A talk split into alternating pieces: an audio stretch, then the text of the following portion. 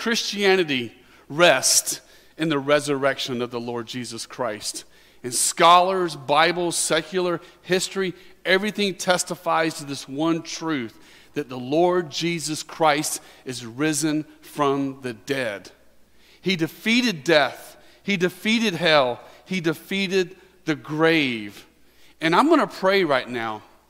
Maybe there's somebody here, maybe there's one person here that's not saved, that doesn't know Jesus Christ as our Lord and Savior.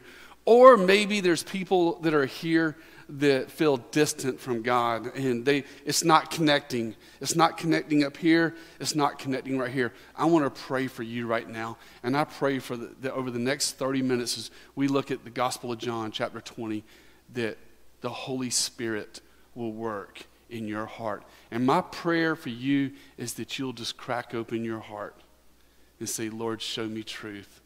Let me see this. That excitement that dude had, that's real. When you understand that your sins have been forgiven and Jesus Christ is Lord and He's defeated death, hell, and the grave, you will have that same zeal, that same joy, and that same passion. So please join with me in prayer. And you pray, each and every one of us in this room, Christian, pray that God opens our heart as we look at the resurrection of Christ through the eyes of Mary Magdalene. Let's pray. Father God in heaven, we love you, Lord. We praise you. And Father, I pray by the power of the third person of the Trinity, the Holy Spirit, that you'll open our hearts this morning. And Lord, we'll have we'll walk out of here with joy and excitement and enthusiasm and an uplifted spirit because we know Jesus Christ as our Lord and Savior. In Jesus' mighty name I pray. Amen. Amen. Please turn in your Bibles this morning. If you don't have a Bible, raise your hand and Andy will bring you a Bible. If you don't have a Bible, raise your hand and Andy will pass you out a Bible. And for the rest of the family here, please turn in your Bibles this morning to John chapter 20. John chapter 20.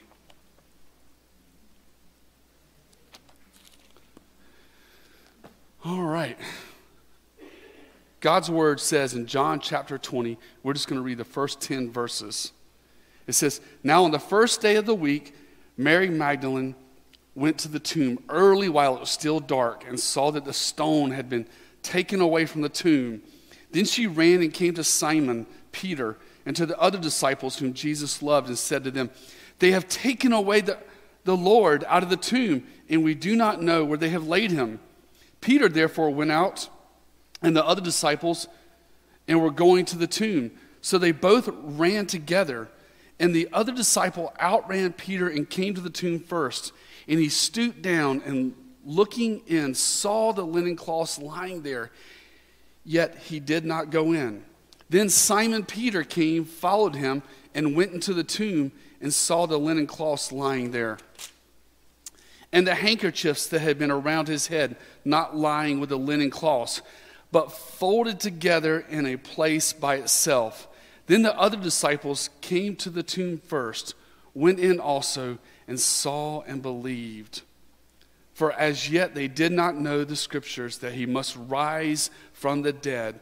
Then the disciples went away again to their own homes. Father God in heaven, thank you, Lord, for your word.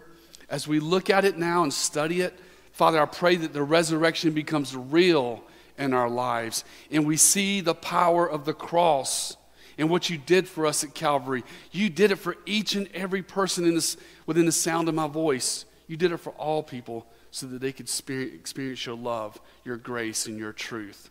In Jesus' mighty name I pray, Father. Amen.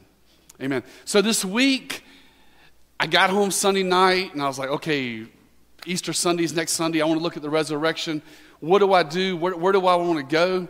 And so I read through each gospel's account of the death, burial, and resurrection of the Lord Jesus Christ. Okay? And there's something that grabbed my attention. There is only one disciple that's mentioned by name in all four gospel accounts. And guess who it is? Mary Magdalene. It is not John. It is not Peter. It is Mary Magdalene. If you look at all four gospel accounts from, from Good Friday to the resurrection, uh, John's name is mentioned zero times. It does say the disciple whom Jesus loved, but it doesn't mention him by name. Peter's name is mentioned eight times in the four gospel accounts. Mary Magdalene, if you go count all four gospels, how many times she's mentioned? Mentioned by name specifically? 12 times. 12 times the gospel authors mention her by name. So as I was studying it this week, I was like, I want to look at the gospel and look at the resurrection of Christ specifically through the eyes of Mary Magdalene. We know very little about her. She's a dominant figure. She is the dominant figure after Jesus. You heard teaching on Mary Magdalene. Hardly ever. We, we just kind of skip over her name. But there's a lot to be said about her and in Christ's resurrection. Once you understand who Mary Magdalene is and what Christ did for her, it makes the gospel that much more beautiful. It makes it that much more beautiful when you understand where she came from. So this morning we're looking at the resurrection of Christ through the eyes of Mary Magdalene. We're going to answer a couple questions. One, who is she? Number two, what do we know about her? And three, how did she come to know the Lord Jesus Christ? Now, little sorry, but Magdalene is not her last name, okay? But we're going we're to establish that. I'm, I'm going to walk you through who, who Mary Magdalene is. Her, her, her, her name, Mary Magdalene, is related to the Hebrew name for the sister of Moses. And who is she? Miriam. Miriam. That name means obstinacy or rebellious. This was likely a picture of Mary Magdalene before she came to Christ, okay? Uh, someone that's obstinate there's probably some obstinate people here this morning. There's probably some obstinate people in your lives around us. But obstinate people are people that are stubborn. They are stubborn. They are difficult to deal with. They are strong willed and they are unflexible in their mind and heart because there's this hard, hardened shell around their mind and around their heart. And so, such was the case with Mary Magdalene before she came to Christ. The name also means, look this up in Blue Letter Bible, it means rebellious. Rebellious. Someone that's rebellious is someone who does not obey. They're not willing to submit. Someone who fights against authority. And in her case, spiritually, they fight against God. Why? I don't know. God loves people, He cares for people. Each and every person no matter how soft their heart is or how hard their heart is, He wants to come into your life and save you. He wants to come into your life and help you. He wants to come into your life and love you. But this world, this world, it twists our mind, it, it twists our heart, and it deceives us. And, and, and God wants to love us and show us His grace and show us His truth. But, but obstinate, rebellious. Mary Magdalene, as I said a while ago, Magdalene is not her last name. That comes from the small town that she was a part of. Mary Magdalene was from a small town called Magdala on the western shore of the Sea of Galilee. Jesus visited this town in Matthew chapter 15, verse 39, where he preached the gospel and he rebuked the Pharisees and the Sadducees for their hypocrisy. The, the Aramaic name for this town uh, gives us a picture of it being a f- small fishing community. From everything we see in the Bible about the town of Magdala, it was really just an ordinary uh, blue collar town. There was nothing special about this town. It wasn't like Washington, D.C., it wasn't like Jerusalem. It was just an outskirt fishing town there on the Sea of Galilee that as Jesus went out doing his ministry, him and his disciples went through this city preaching the gospel. Now, I got to say this Mary Magdalene gets a bad rap. She gets a bad rap in church history. Many believe, many believe that she was the woman caught in the act of adultery in John chapter 7. Now, the problem with that is her name is not there. Her name is not there in the text. And we're people of the word, right? So we don't know for certain we don't know for sure. That was most likely not her there in John chapter 7, the woman caught in the act of adultery. Uh, some believe she is the sinful woman in Luke chapter 7 that washed Jesus' feet with the fragrant oil and then, and then wiped his feet with her tears. Again, the same issues that found there. If you go to Luke chapter 7, her, her name is found nowhere in the text. Some even believe that she is the Mary at Bethany, the sister of Lazarus and, um, and Martha. But the, the text does not say that. And also, you got to remember a lot of times these last names in the Bible are not the people's last names, it's where they're from. The, in John chapter 11, the text specifically says Mary of Bethany, because Bethany was where she was from. Well, Mary Magdalene was Mary from Mag- Magdala, which was a, a seashore on the, on the uh, western shore of the Sea of Galilee. So the last names refer to the, where they were from. So the question you may ask then is well, who is she? What do we know about her firmly from the scriptures? What does scriptures reveal to us about her? In 591 AD, Pope Gregory I, a Catholic priest, wrote in his commentary that he believed that Mary Magdalene was the Mary of Bethany. She was the woman caught in the act of adultery. And that's where a lot of the crazy things came out in church history about her um, being a prostitute. Okay? So we, we don't see that in the text not saying it's not her, but the text doesn't say it's her. And if the text doesn't say it's her, we can't say definitively it is her. But that has grown throughout church history. But we got to look at the text and see what the text of Scripture says. So, what does this woman who's there on resurrection morning, the first to see Christ, she was really the first missionary, by the way, because she was the first to encounter Jesus. And Jesus tells Mary Magdalene, You go and tell the disciples. So she was the very first person. But who is she? We go back to Luke, Luke chapter 8, verses 1 through 2, and that gives us some insight into who Mary Magdalene was. Luke chapter 8, verses 1 through 2 says, Now it came to pass afterwards that he, Jesus, went through every city and village preaching and bringing the glad tidings of the kingdom of God. And the twelve were with him. And here it is in verse 2 and certain women who had been healed of evil spirits and infirmities. And he calls out one specifically Mary called Magdalene, out of whom had come seven demons.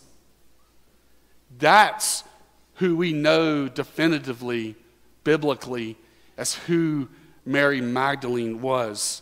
Mary Magdalene from Magdala of the Sea of Galilee, she had a very dark, sinful, and demonic past.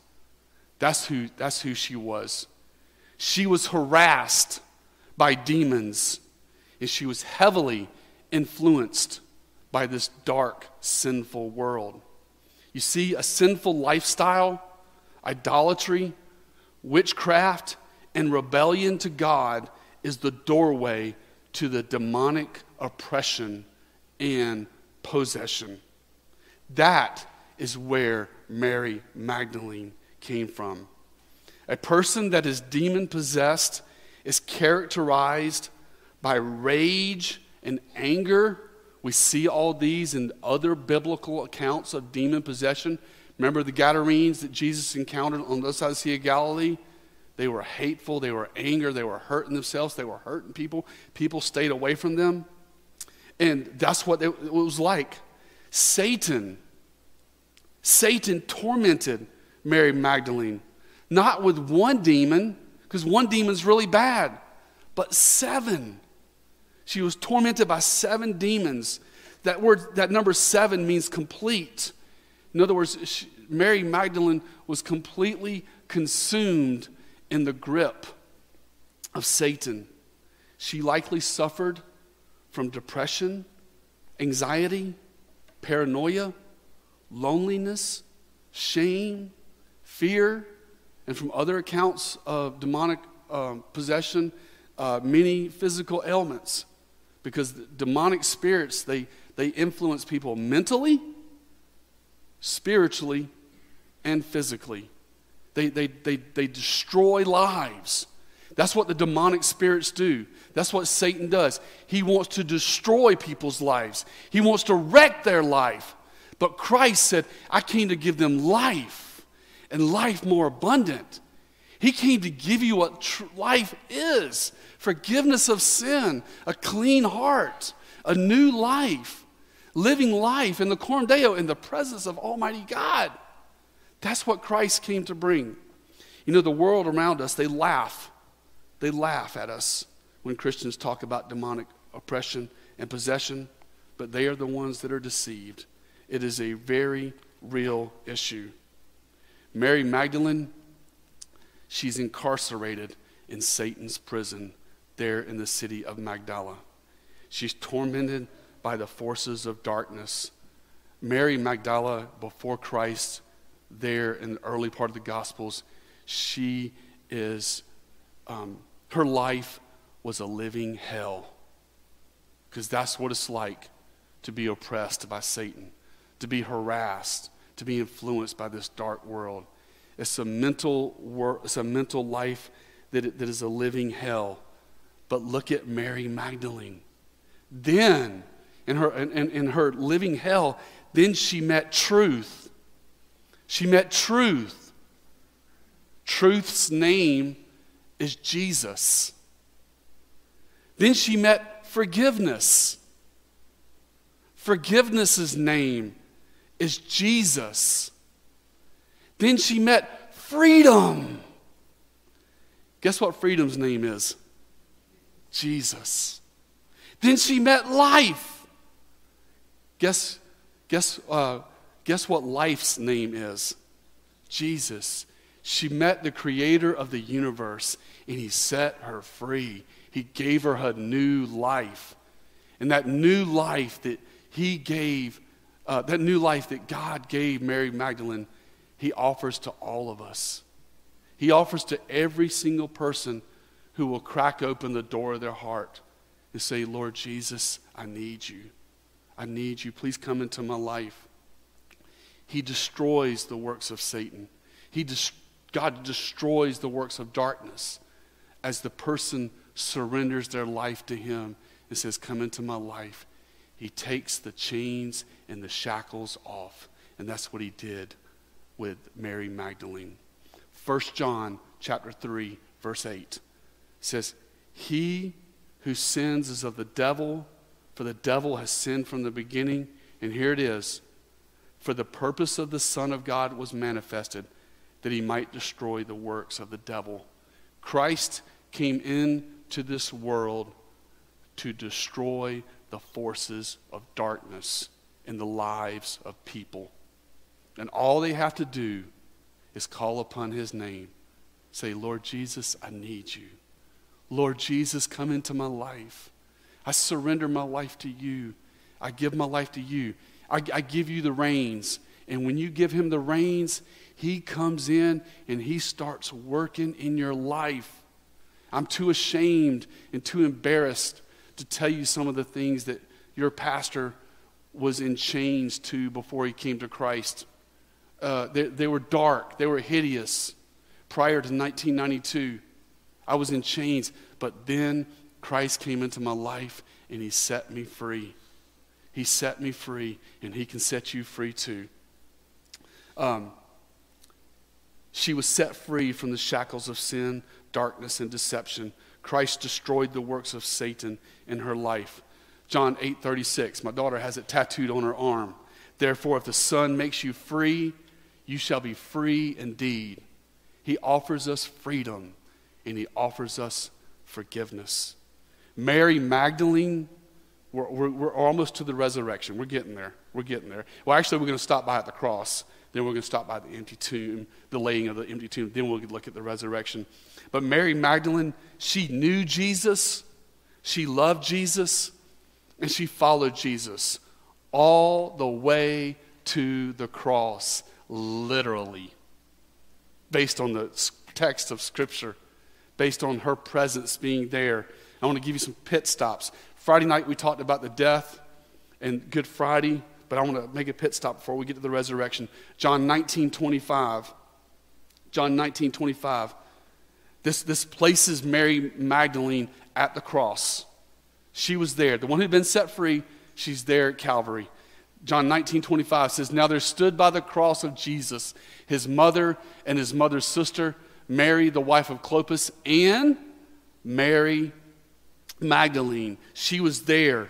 Mary Magdalene, she witnessed Jesus' darkest hour on the cross, suffering for the sin of the world. She saw the scourging. She saw the crown of thorns. She saw the nail pierced hands. She saw his feet being pierced. She witnessed the bloody slaughter of the Son of God. Isaiah 53 7 says, He was oppressed and he was afflicted, yet he opened not his mouth. He was led as a lamb to the slaughter, and as a sheep before its shears is silent, so he opened not his mouth. The lamb was taken to the slaughter, and it wasn't behind a building where this stuff's done in private because it's so grotesque and so hard to watch, but it was placed out, placed out there for all to see, including Mary Magdalene. Mary Magdalene, the one who had set her free from the seven demons, the one who gave her liberty and gave her freedom, is now, she watches in horror and torment as he is crucified. You got to remember, the crucifixion was an ugly mess. In Hebrews chapter 12, it says he was taken outside the city. Why was he taken outside the city to be crucified? For sanitary reasons. It was, it was, a, it was a political torture. It was Rome saying, You rebel against us, we're going to do this to you. It was very ugly. It was not very pretty. And she watched it all. But at the same time that these sinful men crucified him, it was God's plan from the foundation of the world that the Lamb of God would be crucified on the cross. You see, in the Old Testament, if we were living in the Old Testament, thankfully we're not, we're not dragging bulls in here and placing bulls up on brazen altars and stuff. But in the Old Testament, uh, a lamb was brought to the temple or to the tabernacle, and the lamb was placed on the brazen altar. And on the brazen altar, the sacrifice was consumed for the sins of Israel.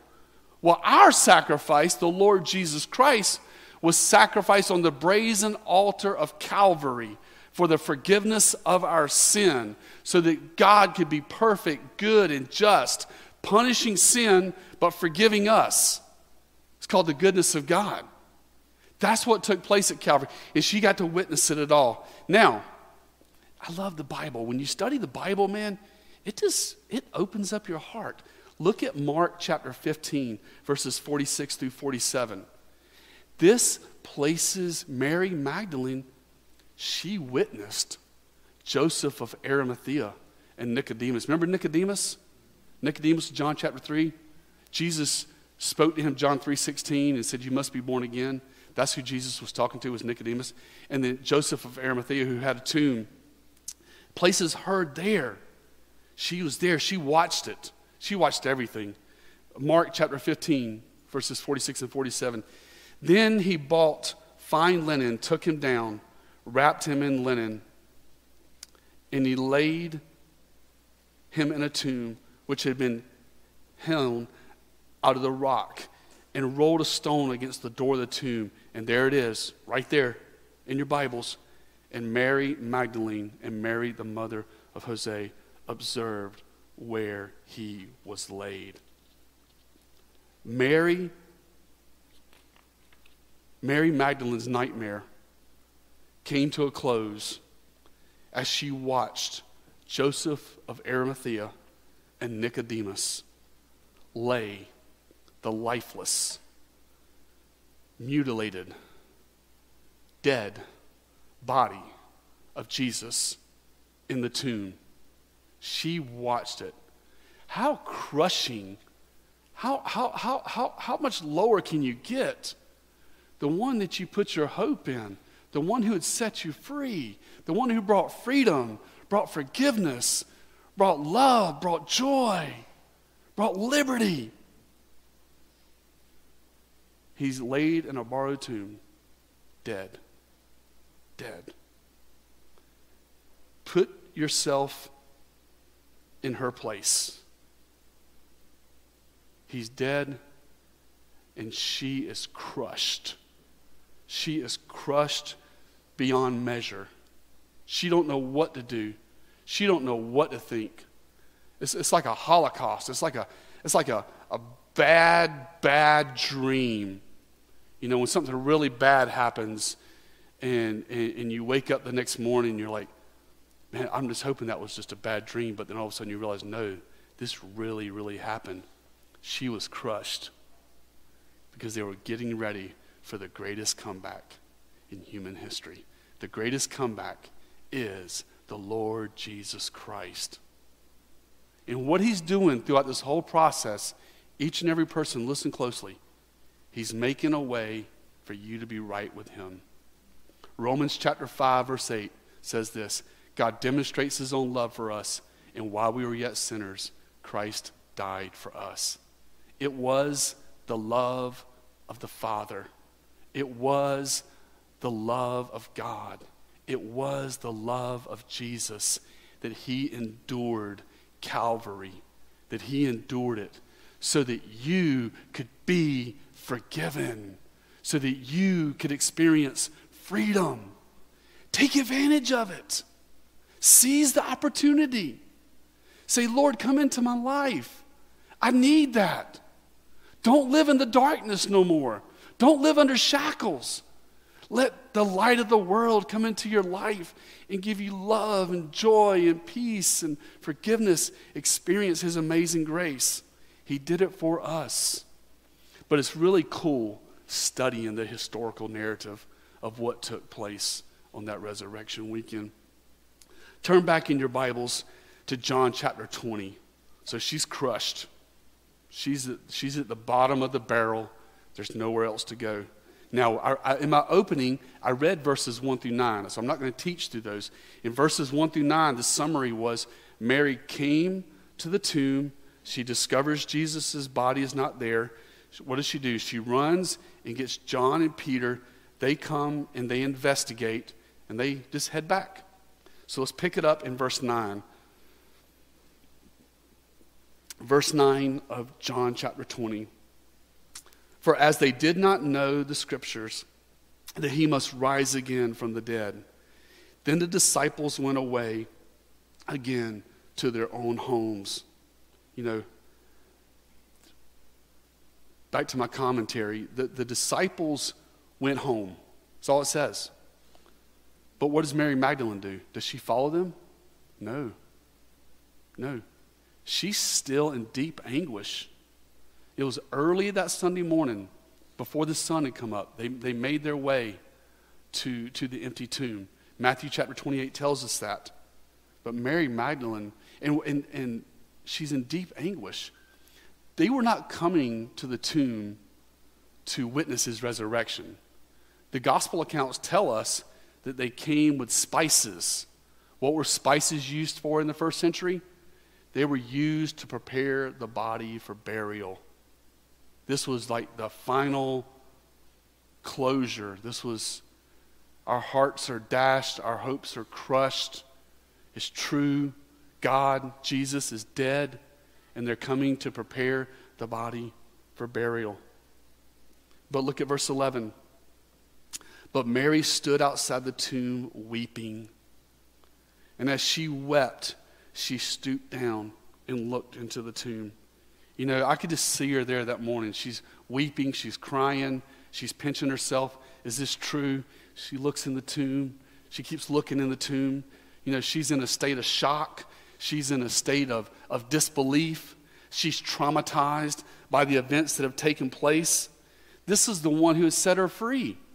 You know, as, she's, as, as she saw him crucified and saw him uh, laid in the borrowed tomb. But wait a minute, though. I saw all those miracles. I saw all those healings. I saw Lazarus raised from the dead. I saw him, uh, all the miracles that he did throughout his earthly ministry. Something's just not right here. This is the one who set her free. But now he's dead. And so she's, she's, she's in disbelief, she's in shock. Verse 12. And she saw two angels in white sitting, one at the head and the other at the feet. where the body of Jesus had been laying. I could just imagine her, like, you know, clearing her eyes. What? Am I hallucinating? Maybe I, have, maybe I didn't get enough sleep last night. You know, you start seeing things when you're tired and you're worn out, and maybe that's the state of mind she's in. She's that far gone emotionally, physically, and spiritually that she, she's, she's lost it. But look at verse 13. Verse 13 teaches me deep inside of her heart, she had not lost hope. Let's see if you catch it as we read through it. Verse 13. Then they said to her, Woman, why are you weeping? She said to them, Because they have taken away my Lord, and I do not know where they have laid him. I find this fascinating that Mary Magdalene, says in verse 13, she says, They have taken away my Lord. You know what that is? It's called a statement of salvation. He is my Lord. Kurios means one that is the sovereign Lord and creator over her life. She had submitted her life to Him, she committed her life to following Him. And somehow or another, she was looking through the unbelief, she was looking through the doubt, the unbelief, the disillusionment. Something was going to happen because they have taken away my Lord. When Jesus Christ is your Lord, He is everything to you. And He was everything to her. He was her Lord. And she said, I don't know where, uh, because they have taken away my Lord. I do not know where they have laid him. Verse 14 Now, when she had said this, she turned around and saw Jesus standing there and did not know that it was Jesus. I found that statement very hard to understand as I was studying it this week. How can you look to Jesus, see him in the garden, and not know who it is? Unless, one, he's just so disfigured and so marred by the cross. That's one angle to look at it. Secondly, the glorification, he's in a brand new body.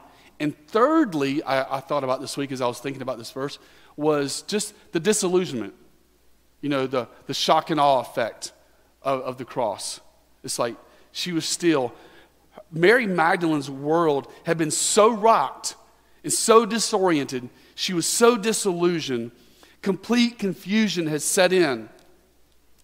It, she was there, but she was not there. She was there physically, but she was not there emotionally. She was not there spiritually. Because that's, that's, that's where she was. Verse 15 Jesus said to her, Woman, why are you weeping? Whom are you seeking? And she, supposing him to be the gardener, said to him, Sir, if you have carried him away, tell me where you have laid him, and I will take him away. At this point in the verse, there, there's a desperation. There's a desperation in Mary Magdalene's search for Christ. She wants to see her Lord and Savior. She wants to see the one who set her free. She wants to see the one that performed all the miracles. She wants to see the one that welcomed all the children. She wants to see the one that welcomed the sinners. She wants to see her Lord. Desperation has set in at this moment. And I believe as Jesus is seeing this there in the garden, he sees it. He sees her, her angst. He, see, he sees her desperation. And look at verse 16. Probably the greatest word that Mary heard in all of her life. Look at verse 16. Jesus said to her, Mary. Mary. Jesus only had to say one word. With one single word, the Lord Jesus Christ in his glorified state, he opened her eyes. And that was simply by speaking her name. In one nanosecond, the doubt, the confusion, the darkness, the disillusionment, the sorrow, it is completely gone. Mary Magdalene in, in, in verse 16 of, of the text there in the garden, she goes from the lowest place of despair to the highest peaks of joy. She is filled with faith, hope, and love, and it floods her soul. And that same faith, hope, and love is offered to us today as we put our trust in Christ and we commit ourselves to being a Christian and a follower of the Lord Jesus Christ. The only thing left is darkness. It's darkness or light. The world is filled with darkness. Jesus is the light of the world. We can walk in darkness or we can walk in light. I don't know about you, but I want to walk in the light. I want to trust in my Lord and Savior, Jesus Christ, the creator of the universe, the one that spoke and the universe came into existence, the one who spoke and gave us his word, the one who died on the cross, and ultimately the one who rose from the grave. He is the resurrection and the life. With his voice, he called her name. And look at, look at her response halfway through verse 16. It says, She turned and said to him, Rabboni, which is to say, teacher. Rabboni is just a strong form, it's just a strong expression of the phrase rabbi. It was what they would call their teachers back in the first century, the senior rabbi, the one that was head over the synagogue. They gave him utmost respect. They listened to his teaching. They followed and did everything he said. And this, this expression, Rabboni, ex- expresses great honor and supreme reverence. Mary falls in worship clutching Jesus in her arms. She is the joy, the excitement. Oh my goodness, he's alive. And she just falls down and she clings to his clings to his body. She clings to the glorified Christ. It is true. He is the resurrection and the life. You know, this is the heart of Christianity. This is the heart of Christianity that every single one of us fall at the feet of the Lord Jesus Christ. And you and I fall at the feet of the Lord Jesus Christ when we understand how good He is. Why would you reject a good father, a good parent, someone that's been so good to you? Why would you slap them in the face? Why would you turn away? Why would you reject them? There is no good reason. Because God is so good. He's made a way for us to have a personal relationship with Him. And now, all of a sudden, in Mary Magdalene's mind, it's all coming together.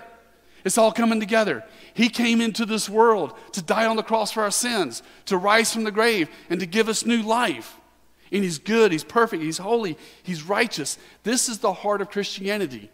Not that you become religious, but simply this that you love Jesus. And that love for Jesus results in a life of obedience.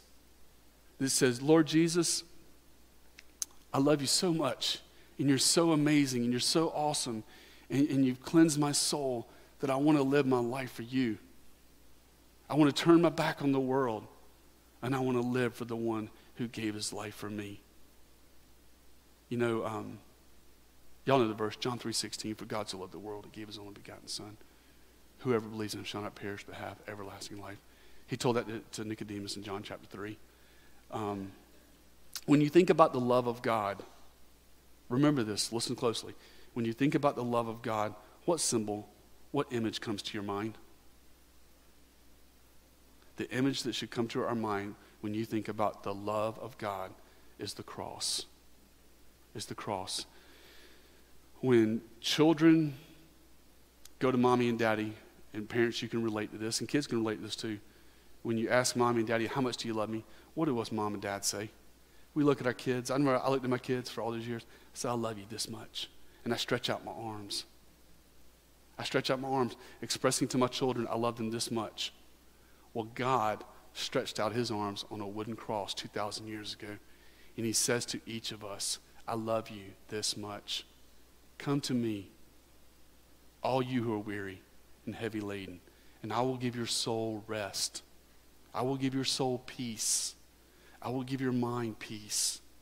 Rest and trust in me. Come experience my goodness, my love, my joy, my peace from being right with me. That's the heart of Christianity. And I believe that all those things I just mentioned, I believe they're, they're coming down. They're coming down at this very moment in the heart and life of Mary Magdalene from the small town, the fishing village of Magdala, where she was set free from demons. You know, I find this interesting that uh, she's the first missionary. You know, the gospel accounts tell us she, Mary Magdalene, she is the very first person that Jesus presents himself to post resurrection. He, pre- he presents himself to Mary Magdalene, and then he tells not the men, not the elders, not the leaders, not the Pharisees or whoever else. He doesn't tell the men. He tells Mary Magdalene, a woman, You go and tell the disciples. So she was like the very first missionary. How cool is that? That he commissions a, a, a woman that had been set free from seven demons. See, throughout the whole entire Jesus' earthly ministry, Jesus was omniscient. He was omnipresent. He knew everything that was going on. And he knew the disciples that were following him. And he knew each and every one of those precious ladies that were following him that were also equal disciples of the Lord Jesus Christ. I can't help but to think that Mary Magdalene held a special place in Jesus' heart. He, he, she followed him all the way. She didn't deny him on the evening before his crucifixion like Peter did. She followed him all the way. So, and, and, and so he has a special blessing for her. I'm going to present it to you, Mary Magdalene. You're going to be the one that starts Christianity after my resurrection by going and telling the disciples. How cool is that? All right, she gets a little stingy in verse 17. Look at verse 17. Jesus said to her, Do not cling to me, for I have not yet ascended to my Father. But go to my brethren and say to them, I am ascending to my Father and your Father, and to my God and your God. So, Mary Magdalene, you know, she falls at the feet of Jesus. She clings to him. You know, Mary Magdalene, she's getting a little stingy here because she wants Jesus all for herself, okay? And Jesus is saying to her, This is not just for you, Mary. This is for the whole world. Mary Magdalene, this joy that you're experiencing by encountering me and me coming into your life and being your Lord and Savior, this is for the entire world. So Jesus couldn't just stay there in the garden and just him and Mary Magdalene, you know, have this personal, intimate relationship and he be her Lord and he stay here on earth. He's like, no, I'm, I'm going I, I, to ascend back to my Father. I'm going to ascend to my Father and your Father, to my God and your God. So the Lord Jesus Christ, after his resurrection, he ascends to the Father. He is seated at this very moment as you and I are breathing, breathing the air in this room. He is seated at the right hand of the Father. in that same joy, that same experience that Mary Magdalene had is available to you and I so that all of us here can trust in the Lord Jesus Christ so that we can fall at his feet, so that we can fall in love with him. He loves you, he died for you, and he wants to have a relationship with you. And he's saying here in verse 17, Sorry, Mary, but you can't cling to me. Uh, I got a bigger mission. I, I, I got a world that a gospel's got to go out to so that people living 2,000 years from now, living in Irmo, South Carolina, can have the same experience so that people living in Africa, Europe, and all the continents around the world can read my word, understand this relationship, and they can cling to me just like you're clinging to me now. Beautiful story, Mary Magdalene. Verse 18, our final verse this morning, says, Mary Magdalene came and told the disciples that she had seen the Lord and that he had spoken these things to her. And there you have in verse 18 the very first witness of the Lord Jesus Christ. So the first missionary, the first person sent out, the first witness to the gospel was not Peter, was not John, was not any of the disciples or the religious leaders. It was Mary Magdalene. So, as you, you know, get into the Word, man. Study these people in the scriptures, understand their life. Each person in the Bible, from Peter, John, James, Matthew, the tax collector, to, to the ladies, to, the, to Stephen in the book of Acts, they all tell a story of grace. And they all tell a story that God wants to have a personal relationship with us through the Lord Jesus Christ. And all it takes is repentance and faith. That you say, God, I'm sorry for my sin. I'm sorry for my past. Please forgive me. I turn away from the old life and I turn completely to you. And when you do that, you can experience the same joy. Mary Magdalene, from a life enslaved to demons and darkness to a life of freedom and forgiveness. Mary Magdalene's life stands as a testimony to all who will trust in Jesus, to all who will turn from this world and profess Him as their Lord and Savior. He offers the same deliverance today that He gave her long ago to all who will turn to Him, to all who will open their heart, to all who will confess that they are a sinner in need of a Savior and put their trust in Him. My encouragement to each of us today, here in person and online, is invite Him into your life today. Turn from sin, trust in Christ, and you can experience the exact same joy and freedom that Mary Magdalene experienced. Have you experienced that joy? Is the joy of the Lord your salvation? Have you experienced that, that relief from sin? It's an amazing, amazing experience to know that all your sins are forgiven and to know that even all your future sins and your mistakes will be forgiven for those who in Christ. Jesus said this. I didn't say it, Jesus said it. He said, You must be born again. What does that phrase born again mean? It's talked about multiple times. Peter talks about it in his epistle, Jesus talked about it in John chapter 3. But being born again means you experience a new spiritual heart. You and I come into this world with a fallen, sinful nature.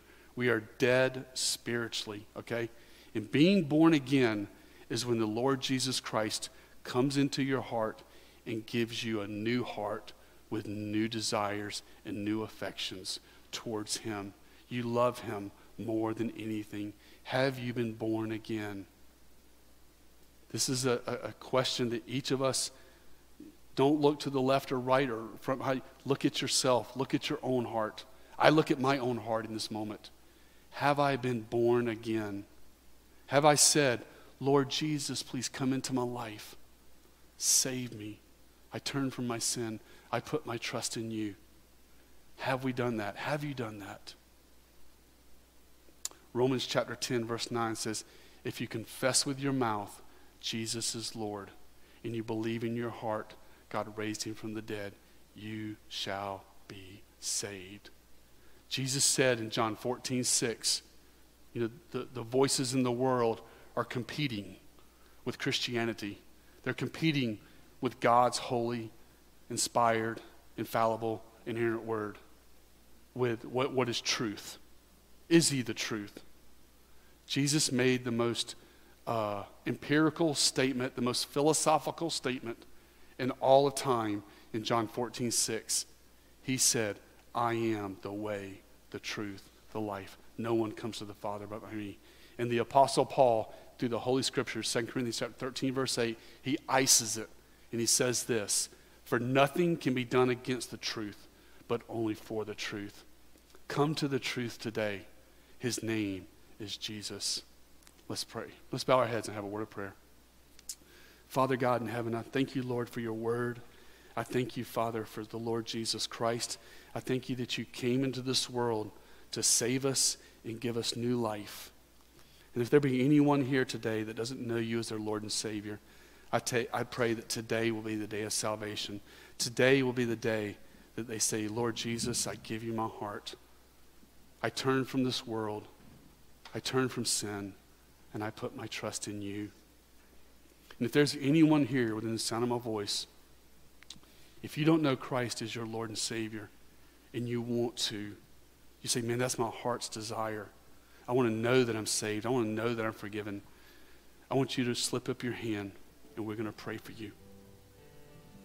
We're going to pray for you that God will fill your heart and soul with joy and peace as you receive Him as your Lord and Savior. Don't resist Him. Don't harden your heart as they did in the rebellion.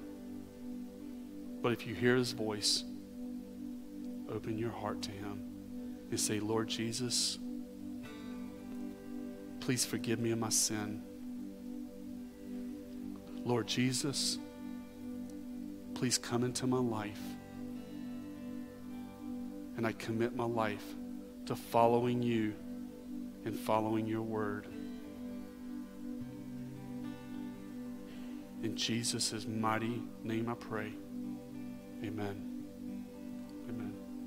If you prayed that prayer and you meant it, you are a new creation. Christ is your Lord. Now live your life for Him. Experience freedom. Experience joy. Experience the joy of the Lord, the peace that comes from knowing Him. And go out and live your life for His honor and for His glory. And again, get plugged into church. Get plugged in here at Calvary Chapel. Come and learn and grow. You know, um, I think back to when I first came to Christ, I didn't have it all together. I made a profession of faith in Jesus. I invited him into my life. I turned from the world, but I had a lot of struggles, a lot of fight, a lot of temptation. I had a lot of baggage, a lot of sinful baggage. But it was through moving forward in discipleship and accountability and getting plugged into the local church that I stand here today free. Because he who the Son sets free is free indeed. Love you guys. Have a wonderful resurrection weekend. Remember, he defeated death, he defeated hell, he defeated the grave. By his resurrection, is secure, is solid. We know what happens on the other side. There's no, oh, what's going to happen when I die? Nope, because Jesus rose from the grave. I know when I step into eternity, I will see him. Through his resurrection from the dead, every word in this book is true. And you can bank your life on it. Let us pray. Father God in heaven, thank you, Lord, for this Resurrection Sunday.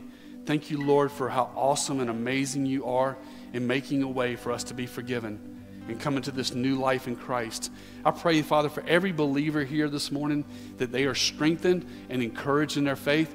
And for, Lord, those who prayed that prayer to receive you, to follow you, to commit their lives to serving you, I pray, God, that you will strengthen by your Holy Spirit through signs, wonders, confirmation, Father, in their heart, Lord.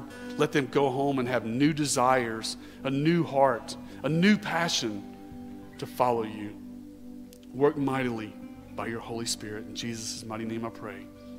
All God's people said, Amen. Amen.